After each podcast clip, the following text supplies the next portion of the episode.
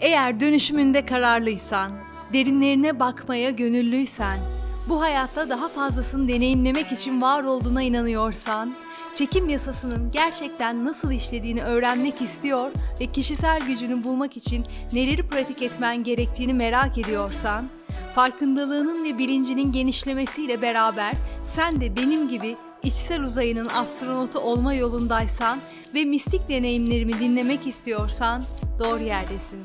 Tam olarak istediğin hayatı yaşamayı normalleştirebilirsin. Çünkü karınca sensin.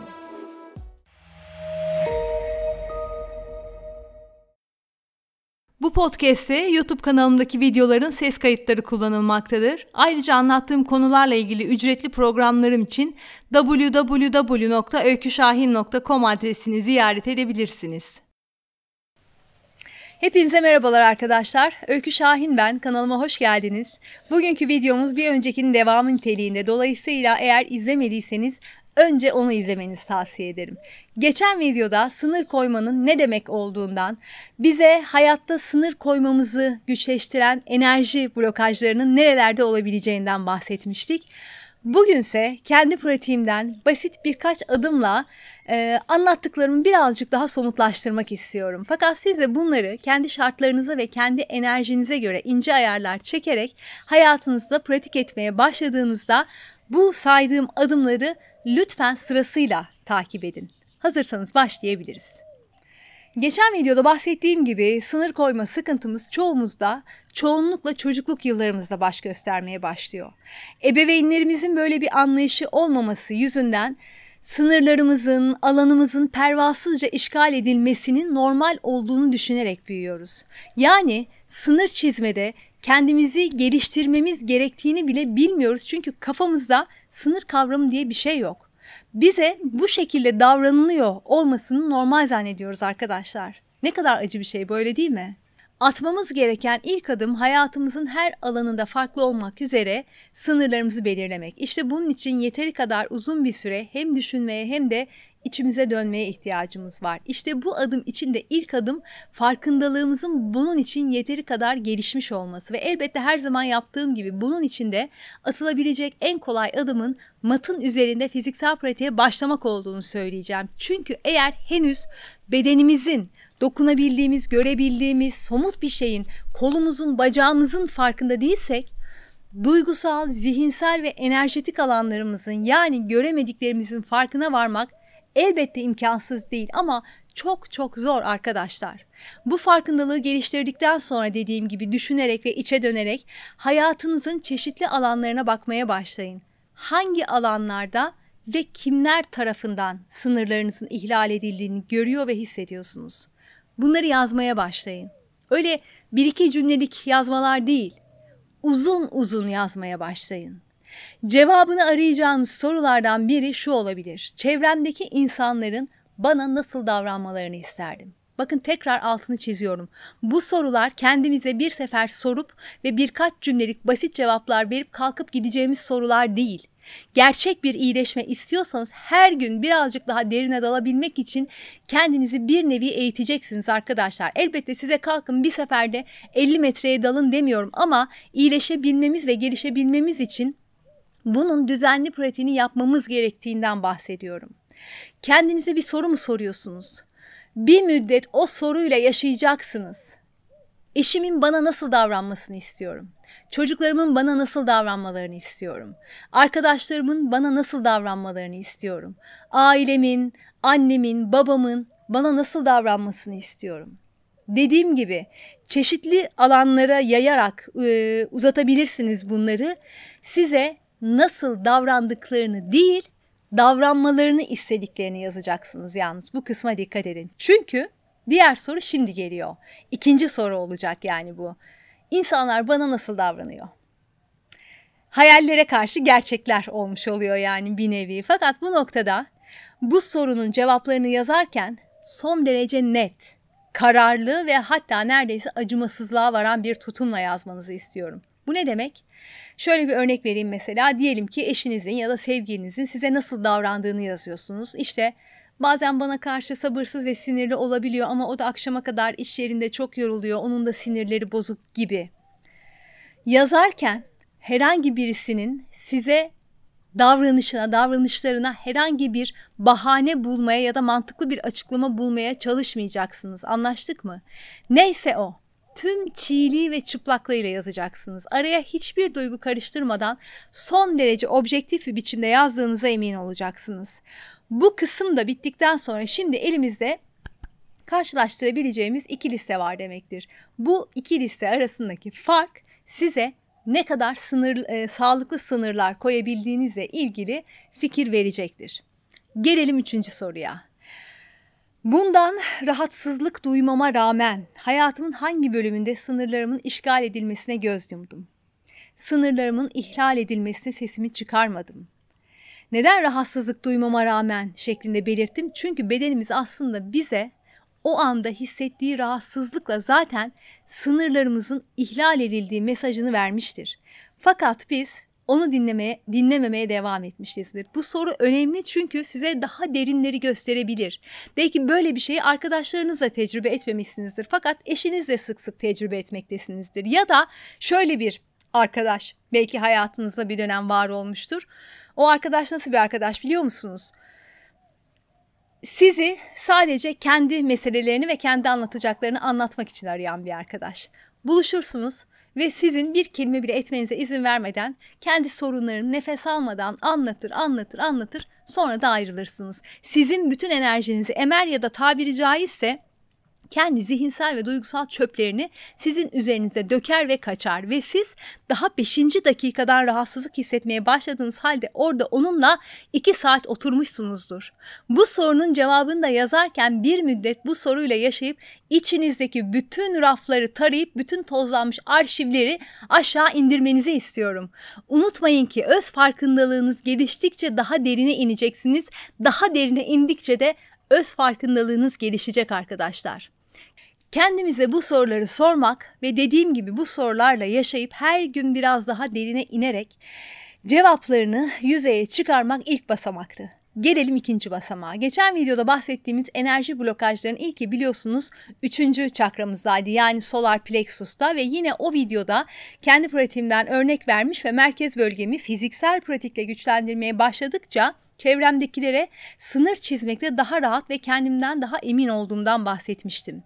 Bedenimizdeki diğer çakralar meditasyona, kendimize sessiz oturmaya ve vizyonlama pratiğimize daha çabuk cevap verirken üçüncü çakramız da daha çok kas gibi davranır arkadaşlar. Eylem ister hareket ister. Yani bundan kastım sadece yoga pratiğimizde ya da antrenmanlarımızda merkez bölgemizi güçlendirmek değil. Bunun yanında bu çakramızı tekrar gücüne kavuşturmak için gündelik hayatımızda sınırlarımızın ihlal edildiğini gördüğümüzde sesimizi çıkarmamak ya da ortamdan uzaklaşıp saklanmak yerine işgalin yaşandığı yerde kendimizden emin bir şekilde durup bundan hoşlanmadığımızı ve bize bu şekilde davranamayacaklarını net bir şekilde söylemenin pratiğini yapmamız gerekiyor. Yani bunu da enerjetik bir merkez bölge güçlendirme antrenmanı olarak görebilirsiniz. Artık daha fazla kaçıp saklanmamanın pratiğini yapacağız kısacası. Güçlenmek istiyorsak bunda pazarlık yok arkadaşlar. Çünkü evet Hayatımızda üstesinden tek başına gelemeyeceğimiz çok büyük travmalar yaşamış olabiliriz. Bunun için profesyonel destek alıyor olabiliriz. Nasıl bir destek alıyor olursak olalım. Bunların sadece destek olduğunu bilmemiz gerekiyor. İyileşme işi bizim. İyileşme işi bizim sorumluluğumuzda. Dünyanın en iyi terapisine gidiyor da olsanız üzerinize düşen işi o sizin yerinize yapamaz. Siz yapacaksınız. Olumlamalarla ilgili daha sonra ayrıca bir video çekmeyi düşünüyorum. Fakat bu noktada yeri gelmişken bize tatlı bir netlik ve kesinlik hissettiren ve bize gücümüzü ve bağımsızlığımızı hatırlatan birkaç olumlamayı yüksek sesle düzenli tekrar etmenin de üçüncü çakra üzerinde etkisi olduğuna inanıyorum. Ben sınırlarımı biliyorum ve koruyorum. Sınırlarımı her geçen gün daha rahat bir şekilde çiziyorum. Çevremdekiler bana hak ettiğim gibi davranıyor çünkü öncelikle ben kendime hak ettiğim gibi davranıyorum gibi. Ve üçüncü çakradan sonra biliyorsunuz dördüncü çakramız yani kalp çakramız vardı.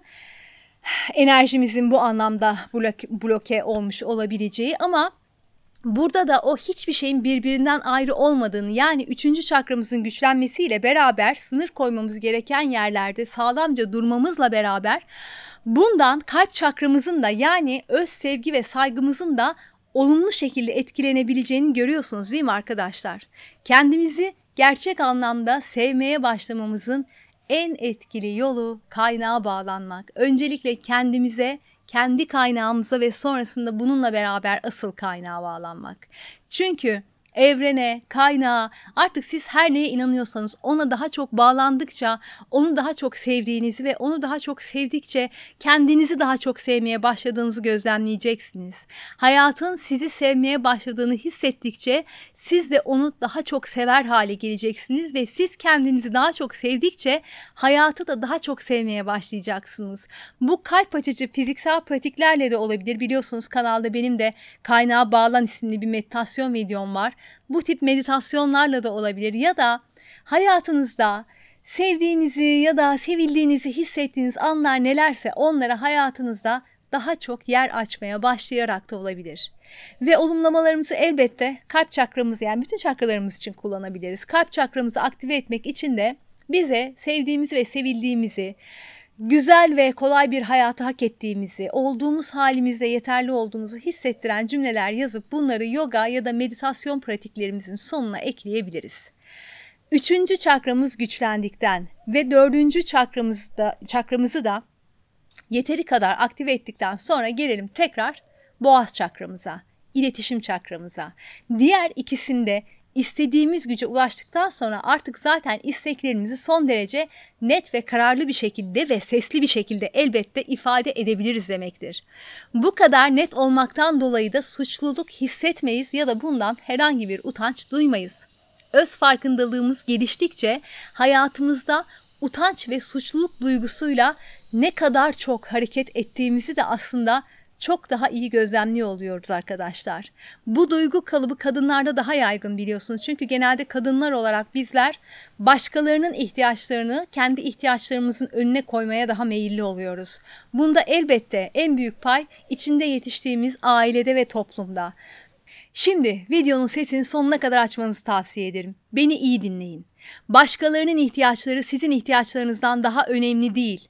Bir anneyseniz bile çocuklarınızın ihtiyaçları sizin ihtiyaçlarınızdan daha önemli değil. Çünkü çocuklarınız da kendi ihtiyaçları karşılandığı için mutlu, kendine güvenen, sağlıklı duygusal sınırlar çizebilen bir anneyi hak ediyorlar. Sizin göreviniz onların ihtiyaçlarını kendi ihtiyaçlarınızın önüne koymak değil. Olsa olsa onlara hak ettikleri bu anneyi vermek olabilir. Bu utanç ve suçluluk duygularını iyileştirmeden başkalarına karşı sınır çizmeye çalışsak bile çizdiğimiz sınırlar yüzünden içimizde yine bu duygular tetiklenir ve zaten sınır çizme pratiğimiz de sürdürülemez hale gelir. İşte bunu fark ettiğinizde yani sınırımızı dile getirdikten sonra içimizde suçluluk ve utanç oluşuyorsa bu temelimizde hala yeteri kadar sağlam değiliz demektir. O yüzden tekrar üçüncü ve dördüncü çakradaki pratiklerimize geri dönmemiz gerekir. Yani merkezimizi güçlendirmeye ve kalp çakramızı açarak öz sevgimizi geliştirmeye devam edeceğiz. Bunun ne kadar süreceğini size ben söyleyemem arkadaşlar. Kimse söyleyemez. Çünkü kimse bilemez.